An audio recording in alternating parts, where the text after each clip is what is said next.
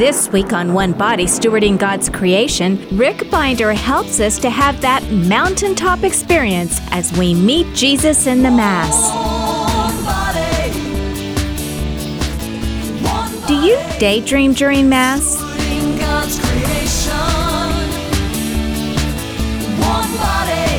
Do you wonder why the priest has what seems like eternal silent times?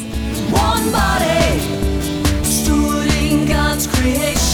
well, this show will help you to have a different Mass experience. Rick Binder is being interviewed by Divine Mercy Radio's on air host, Kelly Roper. Could you lead us in a prayer? Sure, absolutely. All yeah, right. absolutely. Great. So let's pray in the name of the Father, and the Son, and the Holy Spirit. Amen.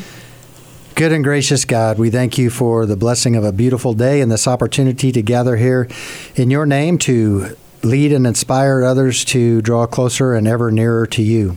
You invited us to the mountaintop with you to experience life fully here on earth before you call us home to be forever in heaven with you. We ask that you send your Holy Spirit to be with us this hour, that our words and all that we say and share is for your glory and leads others closer to you and draws them to the mountaintop here on earth in the celebration of the Eucharist. In Jesus' name we pray. Amen. Amen. Father, Son, Holy Spirit. Amen. Amen. All right. So, by way of introduction, Rick Binder is from Hays, where he grew up on the family farm and operated the dairy and small grains operation. In 2004, he sold the dairy portion of the farm and, after much discernment, went into full time youth ministry at Immaculate Heart of Mary Parish in Hays. Currently, Rick is the director of family life for the Diocese of Salina and is a theology teacher at Thomas More Prep Marian High School. Rick is married to Gala for 35 years, and they have four children and six grandchildren with a seventh in the womb. Oh my goodness, we got all this wrong. Donetta needs to update uh, her there information. We, go. We have, so we have they 10 have 10 grandchildren. grandchildren. awesome, really So- awesome, and 35 years. So that means you really uh, had quite a few children, grandchildren in just the last uh, little bit. Uh, we have uh, just well since probably since Donetta updated that. And Yeah, everything, so in the last year and a half. So nice. we'll celebrate 36 years of marriage in September. Very beautiful. Awesome. Really, really great. So I know that your topic is meeting Jesus on the mountain. So where are we going with Jesus on the mountain? Well, my favorite subject in the world to talk about is the Eucharist, and as many people know and are aware, they came out of Vatican II with the statement that the Eucharist is the source and summit of our faith. The summit would imply it's the very mountaintop, the highest point we can mm-hmm. reach here on earth mm-hmm. in our Catholic lives. And so you know that that phrase has been thrown around. Saint John Paul II, uh, when he was pope, used that phrase frequently. The source and summit of our faith, wrote on it, talked about it. But sometimes I think we attend mass, and I just notice the people around me, and I wonder: are they aspiring to climb all the way to the top of Mount Sunflower out in western Kansas, which is basically just a flat hill with a little sign that says you're on the highest point in Kansas? Or do they recognize the mountaintop as maybe one of the peaks in Colorado, or maybe even Mount Everest, the highest point in the world? Yeah. So, what is your mountaintop? Well, it's a nice phrase, source and summit, and it sounds exciting to say, okay, it's my mountaintop, but unless we really understand what the Eucharist is in our lives and what we're experiencing, hmm. it's hard to fully appreciate what that means. My guess is, just from having been involved in ministry for a lot of years now and an opportunity to have conversations with a lot of people and talk about my favorite subject, which is my faith and the Eucharist in particular, so many of our adult Catholics don't have an understanding of the beauty of that one hour that we share in Mass. Now, it might be a little shorter, a little longer, but about an hour a week is really an eternal time in God's eyes. We spend 60 minutes for God, it's eternal. And we enter into that eternal time with Him, and the world ceases to exist, if you will, that time we're with Him. And there's even language in the Mass that talks about us lifting up our hearts to the Lord. And in that conversation, we are raising ourselves. We're climbing the mountain. We're ascending to the top of the mountain. Yes. And we're joining Jesus in that moment at the heavenly banquet. Mm-hmm. We're calling together the communion of saints. Mm-hmm. You know, I even told the students out of class the other day, does anyone know when we ring the dinner bell? And, you know, I grew up on the mm-hmm. farm where I still remember a few times when the bell would be rung, Yeah. time to come in and eat. Yes. And it's dinner time. And we sing the Holy, Holy, Holy, call together the communion of saints on heaven, in heaven and on earth. Hmm. It's dinner time, hmm. time to gather at the table of our Lord. Hmm. And so the summit, how do we ascend to the summit of our faith and really appreciate that? Well, I see it in so many people, and I hear it when I share what actually happens at Mass. Cradle Catholics in particular will always ask the question, why did I not know this before now? How come I've gone to Mass all my life and I'm only now learning how to climb the mountain? Well, there could be a lot of reasons. You know, maybe we could say um, we tried to give catechesis and maybe we didn't use the right language to help people understand that. Maybe people weren't really paying attention or listening. I understand that too. I teach religion class at TMP and I fully understand that very few of my students wake up in the morning and say, Oh, I get to go to religion class today. I can hardly wait. Yeah. I'm pretty sure that's not their, their excitement for the day. So, you know, the responsibility can fall in a lot of places. But the bottom line is we need to search and find out how to climb the mountain. So I love going out and talking about it. And so today, that's just what I'd love to share with all of you is a little bit about how do we get up the side of the mountain to encounter Christ on the top. So, um, and it, it can go pretty deep. So the mountaintop, you know, there again, it can go in so deep. So I know we have a limited amount of time. Uh, but there's so much happens in mass. There's there's things that I don't think most of us fully appreciate.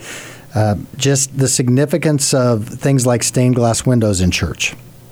They're beautiful. They draw our attention to the beauty of God and to all of the great saints and all of the things they teach us. They have teaching messages built within the stained glass window itself that can teach us. They were very popular at a time when not everybody could read and write, so it was a way mm-hmm. for the church to teach through the images in the stained glass. But they also serve an extremely important function in that they shut the world out when we enter into Mass, ideally all of the windows in church should be stained glass windows. It it's always a concern to me when I go to a church that has glass doors or the glass windows that you can see out or others can see in, and we're not hiding anything from anyone. It's more about it lets light in, but we have kind of removed ourselves from the world we've entered into a very holy space with God. And in that moment, we have stepped outside of time as we know it, and we're in the eternal space with God. And so the stained glass windows serve that purpose of letting the light in, but also removing the world from our senses, if you will. So now we've entered into God's space and into His time, all eternity with Him. And as we do that, we present ourselves to Him and we come before Him and we gather as a community.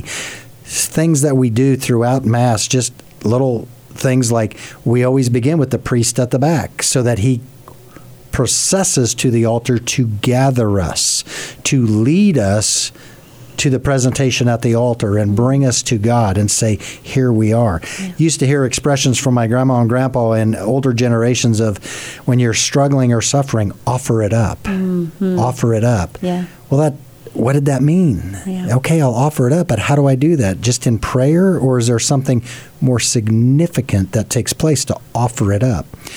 And that's what we're going to do now. The priest, in the person of Christ, leads us to the altar to offer ourselves up. Yeah. And that will become more significant as we move into the second and third parts of the Mass. So we gather, and then we have this conversation with the priest. And we have this conversation five times during Mass. And we actually changed the language here a few years back to something that I think speaks more to what that conversation actually is. The priest will say, Let us begin. The Lord be with you. After the, the sign of the cross, he says, The Lord be with you and with your spirit. Mm-hmm. And we're going to do that four more times the rest of Mass. But in that conversation, it used to be, and also with you, and that always seemed like such a friendly greeting. Mm-hmm. Ah, good morning. The Lord be with you. Ah, I'm with you, Father, also with you. Mm-hmm. That's not what, that is not what is happening in that moment. In that moment, The priest is saying a prayer, the Lord be with you, mm-hmm. because what you are about to do, you cannot possibly do without God's help. The faith that you have and the grace that God pours into you through that faith is the only way you're going to be able to ascend this mountain. Mm-hmm. And so you need that help. I can't do that without some help from God and with your spirit because Nick Parker or Andy Hammeke cannot possibly take us to where they need to take us. They can only do it with the spirit that has been indelibly sealed in them through holy orders by the bishop. Mm. That grace conferred upon them, that spirit, is what's going to enable them to stand in the person of Christ and lead us up that mountain. And so that's that conversation. He prays for us, we pray for him. It's a prayer, a fervent prayer. We say that prayer four more times at the beginning of the gospel. The Lord be with you, because there's no way I could sit there in that pew and see Christ standing before me to preach the gospel to me just on my own intellect. Yeah. I need that gift of that prayer of faith in me to know that I'm in the presence of Christ and with your spirit because a regular man can't stand up there and do that. Yeah. Only with the grace of God in the holy orders. And then at the beginning of the consecration, we have that conversation. The Lord be with you and with your spirit. Mm. Lift your hearts up to the Lord. Mm. We lift them up. Mm. It is, you know, let us give him praise and thanks. It is right and just, hmm. right? So that's that conversation. We're going to climb the mountain now, and you can't climb the mountain without some help. Hmm. You need God's grace in you. You need yeah. faith. And the priest can't lead us without those holy orders. And then two more times at the sign of peace, because the sign of peace isn't where we just take a time out and say, okay, we've done all this work. Now let's just have a little friendly greet our neighbor. The sign of peace is actually for us to get up the mountain, we have to do it together. I cannot do it on my own. I need the strength of the body of Christ to help me. And the only way I can be able to count on that strength of the body of Christ is to be in perfect peace with them. Mm. So the sign of peace means I'm saying peace be with you to the entire body of Christ, not just the people next to me. I don't get to pick and choose who I sit by in church so that I'm comfortable saying peace be with you. It mm. extends to the entire body of Christ. Mm. In that moment, I need to find peace. Even if I walk out of church an hour later and struggle with somebody, I still need to ask God for that grace to have peace in that moment because we need to work together to get up to the mountaintop. Yeah. And then ultimately, when we're sent out in mission at the end, Lord be with you and with your spirit, because where we're about to go, the wolves want to attack, and yeah. we need some help. Yeah. So that's that's kind of you know entering in, uh, learning about that, and then we settle in and we let God speak to us and shape and mold us and form us as He's forming us. Beautiful theology of of the Catholic Church is that God created us. He is creating us, mm. and He will create us. Mm. We're not done yet. Yeah. He's still shaping and molding and creating us. And it's a beautiful thing when we cooperate with that. Yes. And allow Him to work on us and mold us instead of fighting against it and saying, No, I have a better plan. So we go into the liturgy of the Word and we have this great conversation with God. And we have an opportunity, and it's a great conversation if we take the time to let Him do some of the talking. Mm. And we do a little more listening, yeah. which I have a problem with, as you can tell. Uh. so, but uh, we just listen and let Him shape us and mold us and work on us and help us see where we can be more in His image and likeness as He is creating us to be. Yeah. And we work on that. And so we've done some preparation work. Yeah, so, uh, you know, we allow God to speak to us, shape and mold us, and, and work on our lives and really help us be created in His likeness and image. But as we do that, now we're going to prepare to actually, in mass, go up the mountain. But I think to fully be able to climb the mountain, we need to even take a step back to Monday, Tuesday, Wednesday, Thursday, Friday, Saturday, to the rest of our life and take a look at all of that how are we preparing to climb the mountain? If I want to get all the way to the top of Mount Sunflower, basically I just need a couple of road signs that point me in the direction and enough gas in my tank to drive out there. Mm-hmm. Uh, it's really not much effort at all. If I want to get to the top of Mount Everest, I'm going to have to spend months and months and months training. Mm-hmm. learning how to breathe in you know very high altitudes with low oxygen levels and learn how to uh, strengthen my muscles so that as they are weakened by lack of oxygen that I can work through that. I'm going to have to have other people help me train and work on that. And the truth is to get all the way to the top of a mountain like that, I need a team. Mm. I can't get there all by myself. I might be able to get the last few hundred feet by myself because I know there's a few people that were the one that got to the top but they only got there because a huge number of people helped them along the way. Yeah. They have a base camp and they had people helping train them and work out with them and drive them to harder and harder workouts and just demand more from them so they'd be prepared to climb the mountaintop. Right. So, what does our preparation look like? Uh, the Catholic Church gives us amazing things like all of the devotions we have. What is your devotion that helps you train? Are you a person that can pray the rosary and enter into that meditation with Christ and the mysteries of Christ? And train to join him at the mountaintop. Are you a person that is drawn to the chaplet or a particular novena that you like to pray.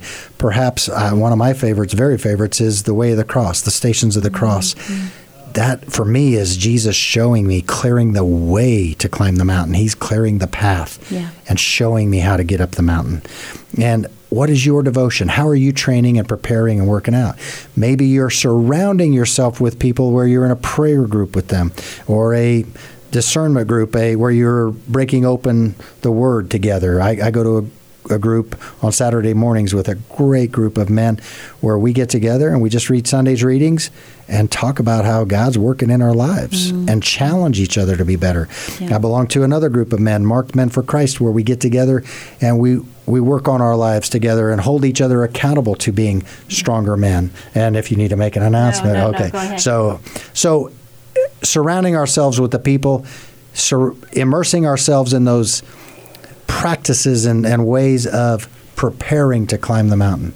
Simply showing up on Sunday and saying, Here I am, I want to get to the mountaintop, we can do that, and God will provide for us, but it will be much easier to do that if we have prepared in advance. Yeah. God will, will find a way to get us there. Yeah. But I want to do my part. So now I've worked on this and I'm prepared and I show up to Mass on Sunday. I don't just walk in the door and say, okay, is Father about to come in? Let's get going. Spend a little time thinking about what do I want to carry to the top of the mountain with me? Mm-hmm, mm-hmm. What do I want to bring along? Mm. What What do I want to leave behind? Yeah. What do I need to let go of? There's a great movie called The Mission. Uh, Father Kevin Weber introduced it to me. And there's a scene in there where Robert De Niro is climbing this cliff with this big bag of all of his belongings on his back. Mm-hmm. And he's climbing the cliff, and it looks like he's not going to make it to the top. And there's a young priest and an old priest standing at the top of the cliff. And the young priest looks down and says, You know, doesn't he know he'll never make it carrying all that weight? Mm. He'll never make it. Yeah. And the old priest doesn't say anything. And finally, he's almost to the top and he's shaking and he's not going to get there. He's just not going to make it. And the young priest takes his sword and cuts the bindings, and all of that crashes down to the ground. Mm. He's helping him, right? Mm. He can get to the top now. Mm. And Robert De Niro looks at him, kind of sighs, and climbs back down. Hmm. And the young priest said, What is he doing? He can't carry all that up here. And the old priest said, Only he can let go of that weight that he carries in his life. Mm. He has to let go. Yeah. So, what do I need to let go mm. To be able to climb the mountain? Yeah. Church gives us a beautiful sacrament of reconciliation, mm. of coming to God and saying, This is weighing heavy on me. Yeah. I, I need to let go. I'm so sorry for what I've done. Help me. Yeah. And God just releases all that weight, yeah. takes it away. Yeah. And now I can climb. So we have to prepare we have to be prepared and, and do all of this. So now comes time to go. And we, you know, get distracted. It becomes a time in Mass when it can be very easy to get focused on things around us. The ushers are going to come forward and they're going to take up collection. And, you know, maybe at our parish, it's when the kids come back from the little four and five year olds come back from Wee Words of Wisdom and they're running down the aisles and we're noticing them. And I understand the need to do these things. And I've managed to get to that point in my faith life where I can get past that. But I also know it can be a distraction. And so, I pray for people in this moment. Just just focus on the moment because the moment is critical. The moment is critical. Mm. We make a big deal out of the procession of gifts. The gift bearers, you know, I ask the kids all the time, have any of you ever been a gift bearer? And a lot of hands in class go up. I said, You understand, you have the most important job in Mass other than the priest. Yeah. You are literally responsible for getting all of us mm. to the altar. Yeah. You are carrying us. I said, You start at the back and it should be light. By the time you get to the front, your arms should hurt. It should be really heavy because all of us should be putting ourselves in your hands. Mm. You're carrying the bread and the wine. Mm. Well, how can that be? And that's the part that I think most Catholics, cradle Catholics in particular, don't fully understand. Mm. The gifts are brought from the back to the front to gather us and collect us and offer us up. And God gave us the gift of us being able to understand that in the form of bread and wine. The bread is made of two ingredients and two ingredients only. The church is very adamant about that. Mm. There's been conversations about people that suffer from celiacs and other things that are, are, a real challenge to them. How can we provide for them? And the church is very careful about we do not want to stray away from the idea that the host is made of two ingredients wheat and water. And it can only be those two ingredients. Mm. Well, that is very significant to us to help us understand. Wheat is a life giving grain, it feeds the world. It is the staple that has been around for thousands of years and, and feeds the world.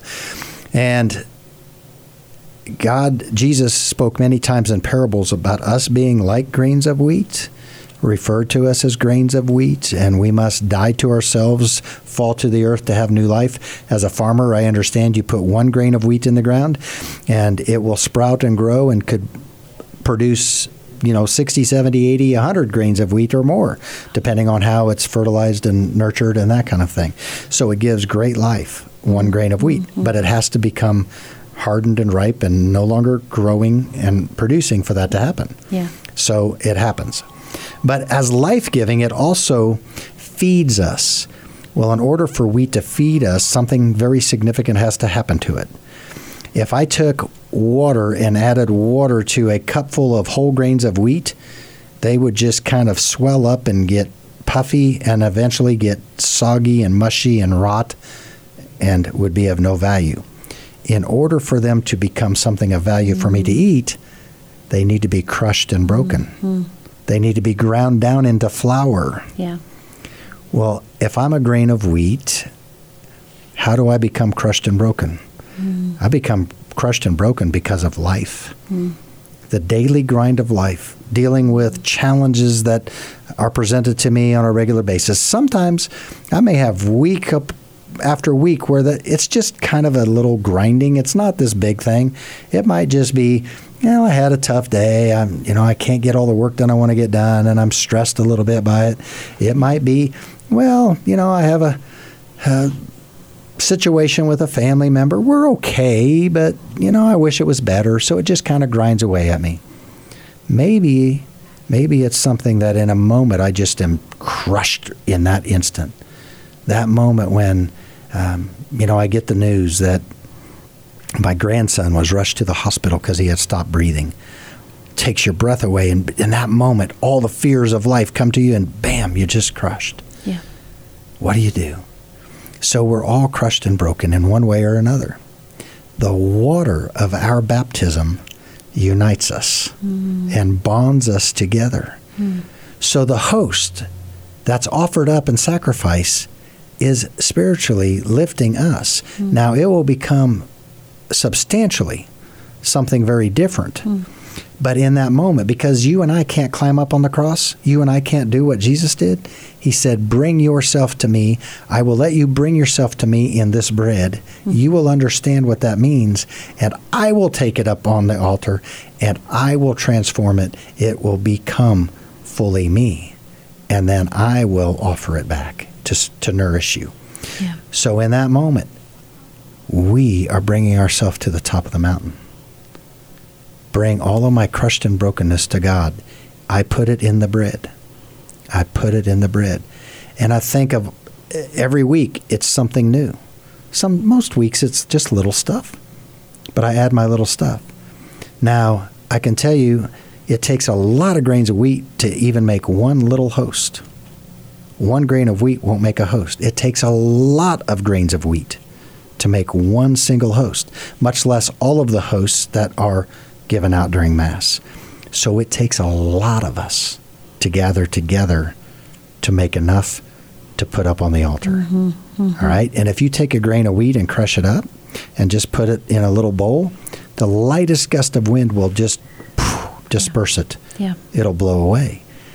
If you add a lot of grains of wheat and it becomes a cup of flour, now it can still just be a fan would blow it away. Mm. But you add water to it and it becomes like paste almost. It it adheres together and mm-hmm. sticks together and can't be easily taken apart anymore. Yeah. You can't separate grains of wheat out anymore. You can maybe, you know, move a pile of it to one side or the other, but it's still going to be bound, bound together in that moment. Yeah. The water of our baptism mm. binds mm. us mm. in our brokenness and in our struggles. Mm-hmm. Well, when we think of Jesus on the cross, can you imagine anything in your life where somebody was more broken, more crushed? The wounds, the what he suffered through, the scourging at the pillar, the crowning of thorns, the the bruises on his body and everything. Yeah. He says, "I know you're crushed in brokenness. I know your fears in life." He prayed in the Garden of Gethsemane fervently. Mm. Please, Lord, I beg you, let this cup pass me by. So so desperately he prayed that droplets of blood poured out of him like sweat. Yeah. All right. So he knows our fear. He knows our temptations. He went out into the desert and was tempted. He knows the temptation to, to do other things. And he said, But it's the words of my Father that matter the most and eternal life. He knows our our temptation to be angry. He was on the cross, and anybody have a right to be angry. It was him. Yeah. Uh, but he said, Forgive them, for they know not what they do. Yes. He understands what it's like to be shamed. You know, he was nailed to a cross, completely naked on the cross, and, and bared to the world, and and ridiculed and spat on and made fun of, and just treated horribly in shame. Yeah. And yet he said, "It's okay. Bring all of that to me. Let it die on this cross with me. Yeah.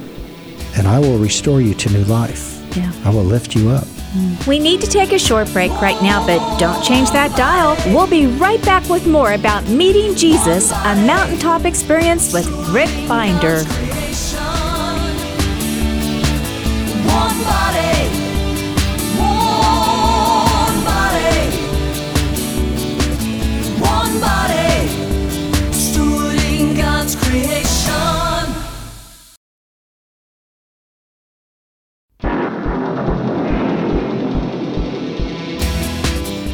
We're back on One Body Stewarding God's Creation. One body, one body, stewarding Meeting God's Jesus, a mountaintop experience. One body, one body, With Rick Binder. one body, stewarding God's creation. Kelly Roper conducts the interview. Rick Binder I'm um, talking about meeting Jesus on the mountain and really relating that to the mass and and it's just beautiful the way that, that you are pulling all of this together for us so can we continue with that Sure. So, you know, we talked about our brokenness and, and those struggles and letting those, bringing that in the bread and the crushed wheat and the water of baptism joining us. And then there's the other part of our life. We have joys too. And sometimes you might hear the, the blood being referred to as the cup of joy, cup of salvation, cup of joy. Uh, I love I love that understanding of that. But you know, here in Ellis County, Kansas, uh, good old fashioned wedding, Volga German wedding would involve maybe a little bit of wine. It might be in the form of, you know, a little bit different than wine exactly, but wedding feast at Cana, Jesus and all of his friends and everyone celebrated with wine at the wedding feast of Cana. So it's a joyful thing. The wine is a celebratory type thing. Well, what are all those great things that happened in my life this week? Uh, my grandson that was rushed to the hospital survived.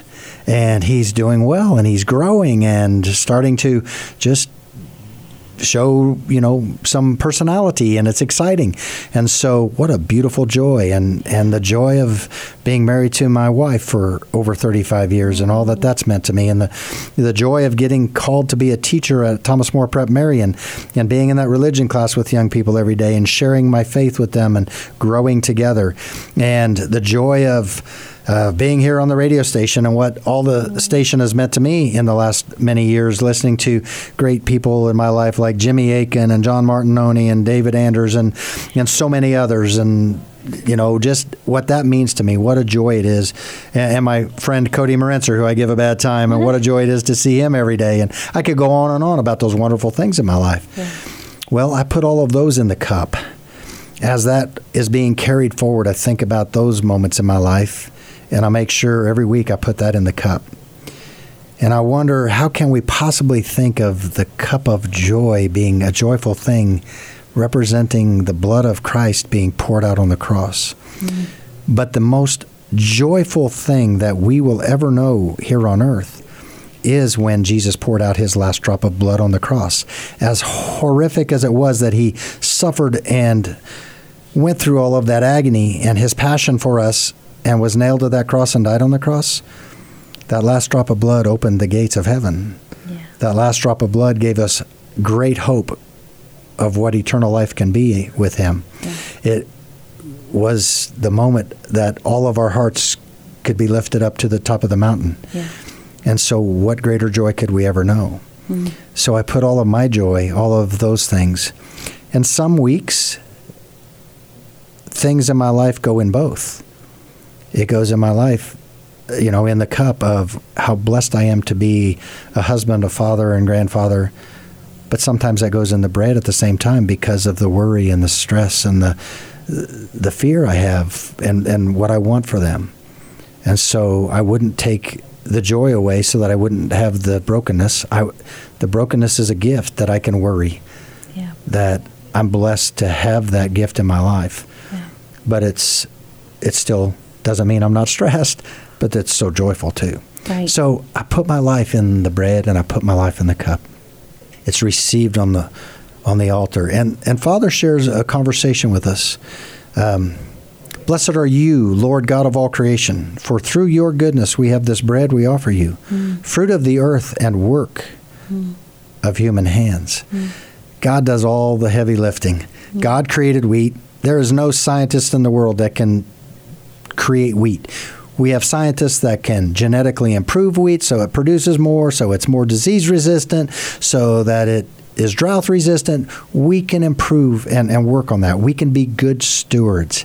God said, I want you to be stewards. I want to give you dominion over this. I want you to increase and enhance what I've done for you Yeah.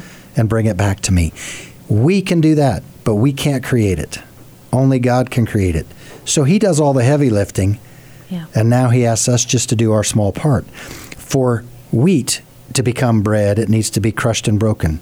It takes the work of human hands, Yeah. and then the human hands have to add the water and bake it. Yeah. God didn't create us just for his amusement to be puppets and, and just toy with us. He wants to be in relationship with us. He said, Be with me on this journey. Yeah. Be here with me. And then we give him the wine, and he says, Blessed are you, Lord God of all creation, for through this, your goodness we have the wine we offer you, fruit of the vine and work of human hands. Yeah. God created the grapes. God gave us all of the ability for those, and He created the process through which grapes can become wine. That was a natural process before humans ever had anything to do with it. He, he gave it all to us, but He said, Now I need you to assist me a little bit. Yeah. Use your hands. So in the sacrifice at the Mass, He's going to do the heavy lifting. He's the one that was on the cross. Yeah. He's the one that suffered the agony in the garden. He's the one that was scourged at the pillar. He's the one that wore the crown of thorns. He did it all. He's the one that was nailed. He did all the heavy lifting. He said, All I want you to do is bring your small part. Mm-hmm. And I'll even give you a really easy way for you to do that. Just put it in the bread, just put it in the wine, and I will do the rest. And he takes that gift on the altar, and then the priest Lord be with you and with your spirit. Mm-hmm. The priest with the grace in him through holy orders and the Spirit of God dwelling within him in that very beautiful sacrament, then calls on the Father to send the Holy Spirit to mm-hmm. offer up the sacrifice and transform it into his very self. And in that in those words, the priest uses the words remembrance, which is a the best we can do in translation, the word that was actually used by Jesus at the Last Supper was amnesis, a Greek word, amnesis. And the Jews would have understand, understood the word amnesis to mean make present now. To make it present now. It is not recalling or thinking back to or remembering as we think of that word. Mm-hmm. It is to make whatever he is saying is happening present now. So we've entered into this place where the world is blocked out through these stained glass windows. We've entered into God's time and space, into eternity with Him. And in that moment, God the Father is not looking at something that happened 2,000 years ago over here uh, on his left and then over here is a, he's seeing it all as one thing. Mm-hmm. He's amnesis. We are present. We are present on that hill where Jesus was crucified. We are present at the Last Supper where he consecrated the first gift of his blood and of his blood and, and flesh. We are there with him. That's hard to wrap our heads around because we're human and we can't get quite out of that. That's why we have that prayer. It takes that leap of faith. Yes. And there's enough. I could go deep into theology. I'm not expert on it, but we could have somebody go deep into theology. And all of the evidence and all the information points us to where it doesn't take a leap of faith that doesn't have support and foundation to it. The leap of faith is very much uh, a leap of faith that our intellect leads us to. Faith and reason work together, and our reason leads us to this leap of faith. But it does take that little bit of faith on our part because we can't see it with our own eyes. Yeah. We have to trust that it is what he says it is. Mm-hmm. And at that point, he, he transforms us into his own flesh and blood. Yeah. And then we receive it back to be strengthened hmm. to go on the journey because we have to come back down the mountain. I told you we rang the dinner bell and we called the communion of saints together. Well, the heavenly saints, they're going to stay on the mountaintop. Hmm. But after communion, we get sent back down the mountain. We have to go out to bring others to the mountaintop. Hmm. We have a mission. We don't just go back out and just go do what you do. We're sent out. Yeah. Go bring the rest of my family to the mountaintop. Go bring the rest of my creation, the body of Christ, to the mountaintop. Yeah. I no longer go to Mass because it's what I'm supposed to do because I check the box. I go to Mass now because I can't imagine denying God of His greatest joy of bringing the full body of Christ together in that moment mm. so that we are all gathered at the table and join in the heavenly feast mm. On top of the mountain. And it's tough. I asked some kids that have climbed to the tops of some mountains in Colorado. I said, So when you get up there, do you say, Well, we did it, and you turn around and come right back down? Oh, no. they want to sit there and enjoy it for a little while. They want to look at the view and they want to kind of just, you know, languish in their accomplishment of having made it to the top. Well, that's what I want to do. When I, when we get to that moment of Mass, I love the Saturday Easter Vigil because it takes a long time. Hmm. I don't like a short Mass. I want to languish on the top of the mountain. I want to be there hmm. and enjoy the view Yeah. and appreciate what it's like to be there with Christ at the very peak. Yeah. But he says, not yet. It's time to go back down the mountain. Hmm. You need to go back out there and you need to bring others to the mountaintop with you next time. Yeah. And we have a mission. And so, if I believe, if every Catholic, cradle Catholic, otherwise, every Catholic out there fully understand what happens at Mass, there would not be a Catholic ever that would walk away and say, "Yeah, I don't like this music or I don't like the preaching." It, that wouldn't matter Yeah. because they would understand how beautiful it is to get to the top of that mountain. Yeah. So, questions or anything about it, or I, I you, it's beautiful. I think I think you've done an amazing job of, of explaining that um, to all of us very well, and to, to really helping us to, to be able to go to mass and really bring it to a new level and and you know scale the mountain. That's that's what we're that's what we're working towards. So i say thank you very much for that. But i hear often when i talk to people and i know i experience it in my own life as well just um, you know maybe an inattentiveness or a mind wandering or whatever. And you know when you talk about it so beautifully it's hard to believe that anybody's mind could wander right? Because it's, it's such a beautiful event that we're, we're assisting with when we're when we're at mass. Um, how could our mind wander in this beautiful thing? So so some tips on on how to make that better for for everyone who struggles with that. So, tips on how to get to that mountaintop and, and keep focus. So, I really think that process has to start before you get there. If I walk into Mass at the last second and Father's already about to start up the aisle and the music's starting and everything. And so I hurry and get in the pew and I'm catching my breath and I kneel down for a second because that's what you're supposed to do, right? So you just kneel down for a second, then you catch back up. Probably I'm not going to catch back up the rest of Mass because there's so much happening, I'm just not going to get caught back up. Yeah. So I need to start thinking about my life before I go to Mass. What is going on this week? What have I been dealing with this week? yeah and just preparing myself. What am I going to put in the bread today? What am I going to put in the cup today? If I'm trying to do it at the last second, then those distractions get in the way pretty easily. If I prepare ahead of time, and then I can be there. There's also a very particular time in Mass. There's actually two times in Mass, the beginning and the end, but we do what is called the collect, the collect, collect. Mm-hmm. And that would be something that everybody would recognize. All right, after the introductory rite and we've done the Gloria, Father says, Let us pray. He usually chants it much better than I could do, but let us pray. And in that moment, he puts his hands up and he even puts them up in a posture that's kind of at an angle that would receive from us and then reflect up to heaven whatever it is we're offering. He's a conduit, if you will, in that moment. And he says a prayer. The collect is a prayer. And he says a prayer that is what I would call a little bit of that generic prayer. Uh, Lord, help us enter into the mysteries of your, uh, you know, body and blood here with, and he'll say something that's kind of a generic thing, right? It's, but that's that moment. It's called the collect, the collect. And there's a moment of silence. The missal even says, after a period of silence, the priest says the following prayer. Mm. The period of silence is my opportunity mm. to say, okay, God, here's what I'm dealing with. yeah This is what I'm bringing to you. I want to put this in the bread and the wine.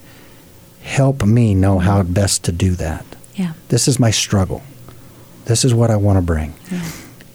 Oftentimes, if that silence is more than a second or two, people are looking up there like, doesn't that altar server know what they're supposed to do?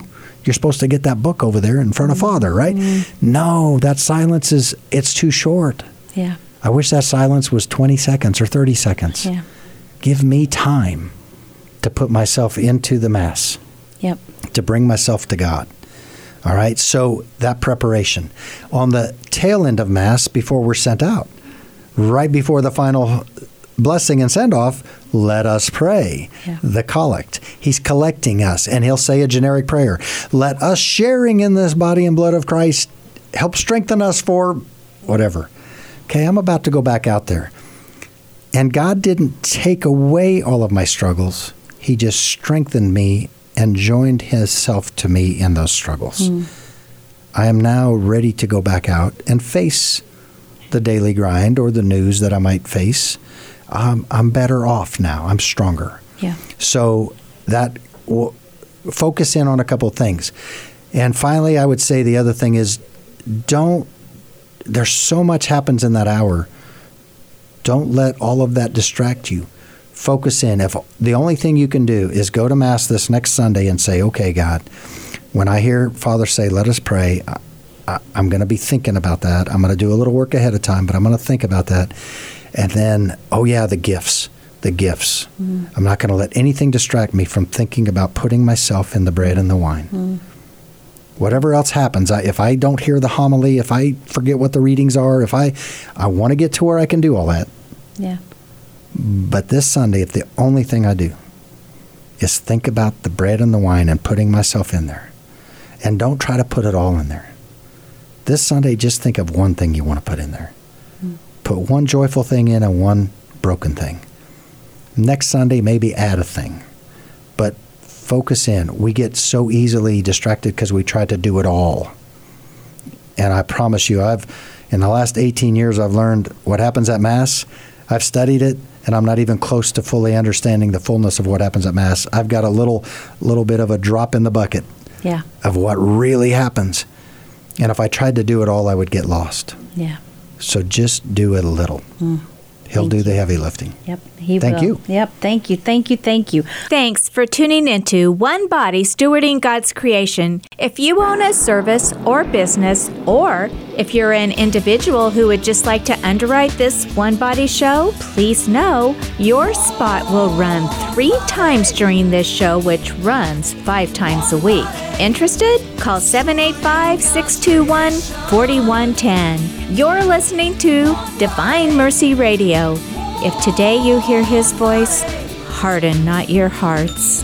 One body, God's creation.